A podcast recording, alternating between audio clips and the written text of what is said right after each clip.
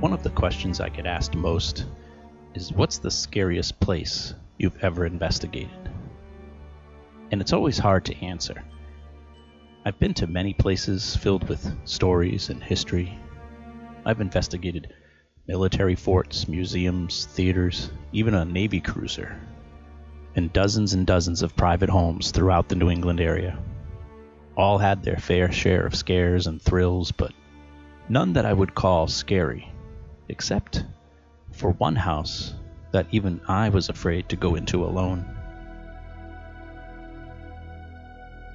I'm Tom Stewart, and this is my paranormal story.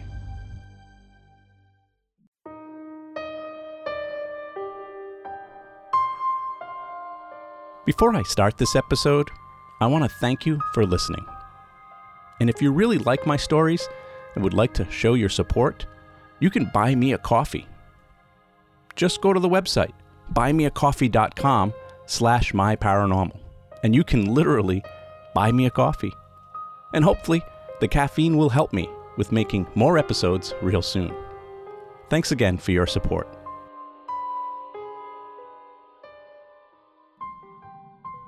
I'm still astonished with how many amazing places I've been able to investigate during the time I was with Rise Up Paranormal. The experiences we all had, haunted or otherwise, are moments I'll never forget. And when people ask me which location was the scariest, I always remember back to one of the first cases I booked for the group. A friend of a friend was living in a three story house in Providence that he claimed was haunted.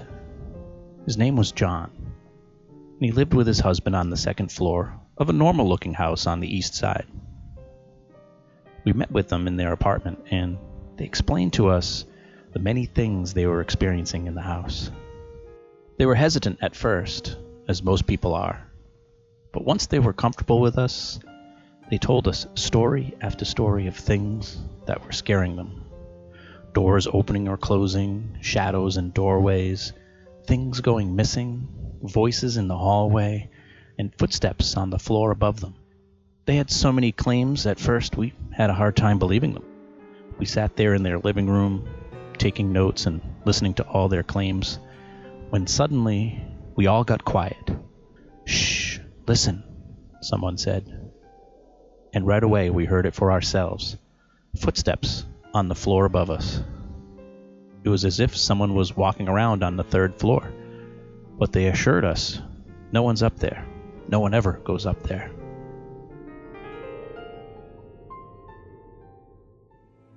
Well, we weren't there to do an investigation, just an interview. But we asked if we could see the third floor apartment anyway. So we went downstairs to the first floor with John to get the key from the landlord, and we had a chance to talk with him too. He'd lived in the house for many years, and he backed up a lot of the claims that John had told us. He gave us the key to the door on the third floor and said we were welcome to go up, but he wasn't going with us. John took the keys and he bravely escorted us up there. There was no electricity, but I had a flashlight with me. We walked into the apartment and John slowly walked us around. It was empty for the most part. There were six or seven small rooms, all lined up on both sides of a small hallway. John explained to us that back in the 70s and 80s, way before he had ever lived there, the third floor was used as sort of a boarding house or a hostel where students or transients and travelers could rent out one of the small rooms for a day or two or even weeks at a time.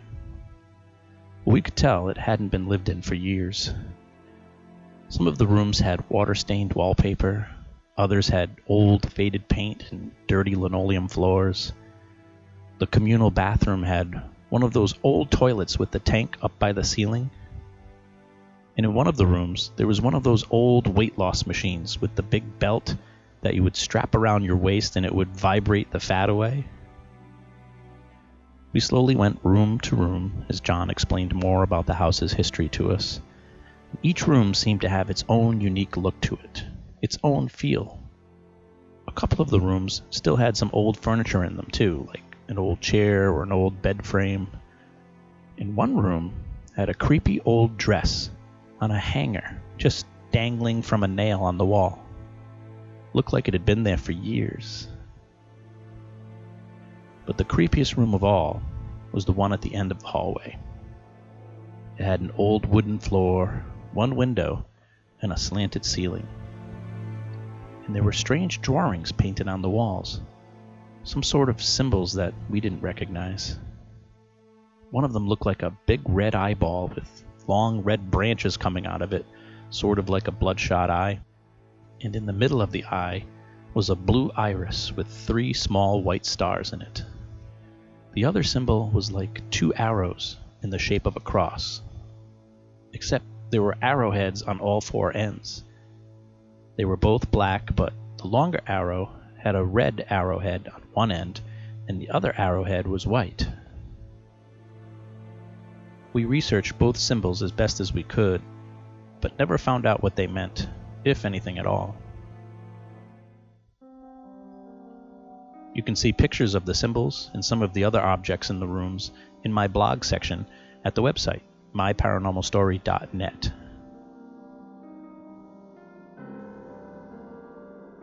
After our tour of the third floor, we quickly agreed to do an investigation. And a week later, we were there on a Saturday night with all of our equipment cameras, microphones, recorders. Since there was no power up there, we had to plug everything in on the second floor so along with all the usual wires, we also had extension cords everywhere. At one point early in the night, I was sent up to the third floor to adjust a camera. Now, I'm not usually afraid to go into a haunted place, but for some reason, this house gave me a weird feeling. As I walked around up there in the dark, with only my flashlight to guide me, I felt like I wasn't alone. I'm not a medium or a sensitive but on that night, I just felt like I was surrounded by spirits. Like if I turned around, there would be another face staring right back at me.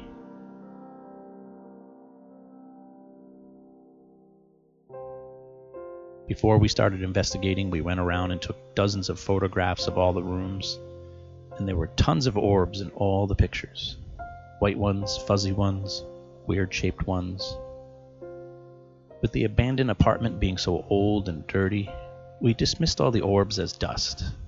It's very rare that we ever consider an orb to be paranormal. But if orbs are spirits, this place was full of them.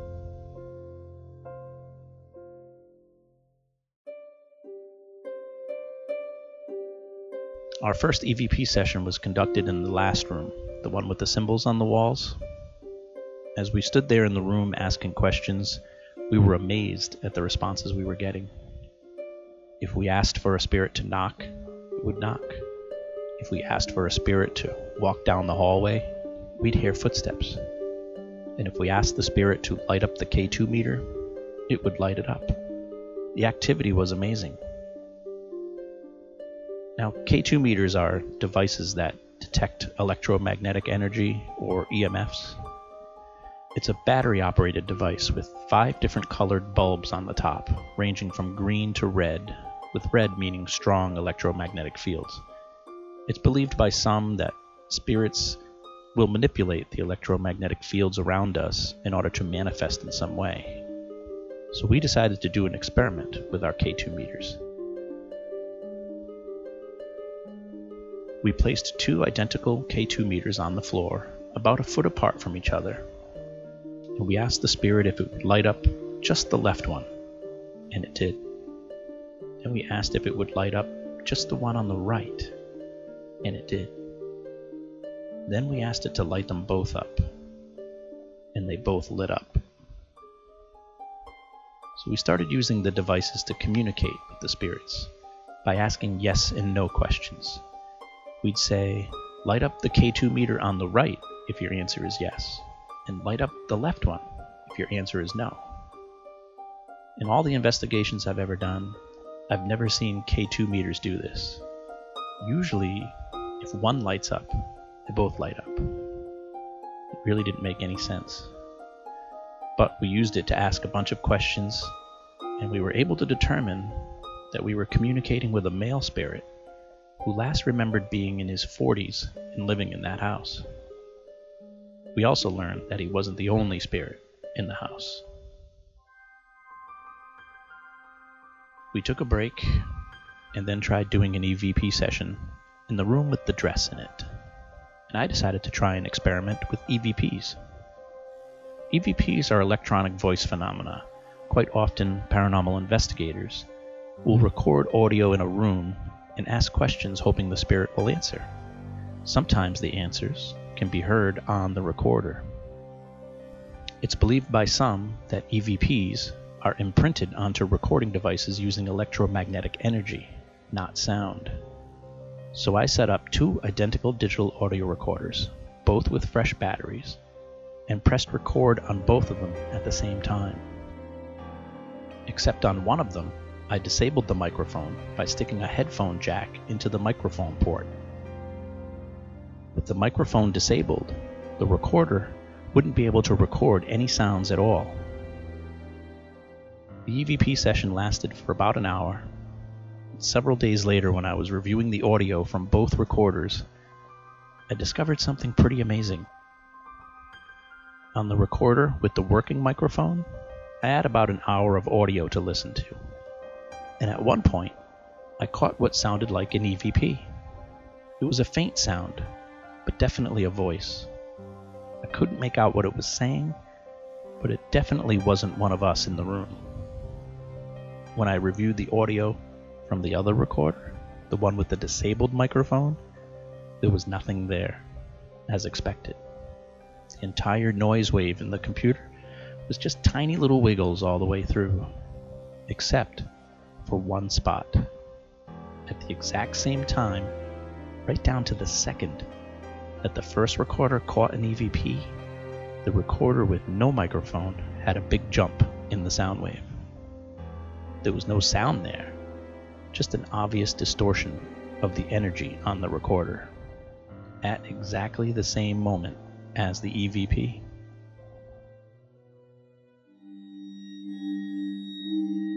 All night long during the investigation, strange things kept happening.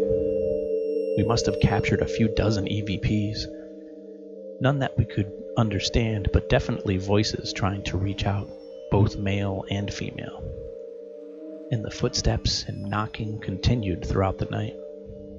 At one point or another, each of us had the hair on our neck standing up.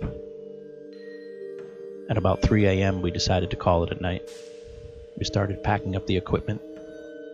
From room to room, we collected all the cameras, microphones, and recorders. We started wrapping up all the many wires and cords we had stretched up the stairs from the second floor. And that's when the strangest thing happened to me. As everyone was on the second floor packing away the equipment, I was wrapping up the last of the extension cords. An orange 50 footer. I was at the bottom of the stairs on the second floor in the hallway, just wrapping it up slowly around my arm. And suddenly it felt like someone tugged on the cord from upstairs. I figured it was just caught on something, so I pulled a little harder, hoping to free it up. Suddenly it tugged harder. I dropped the coiled up cord on the stairs and just watched as the extension cord was pulled up the stairs like three or four feet. And I just stood there frozen, knowing that there was no one up there.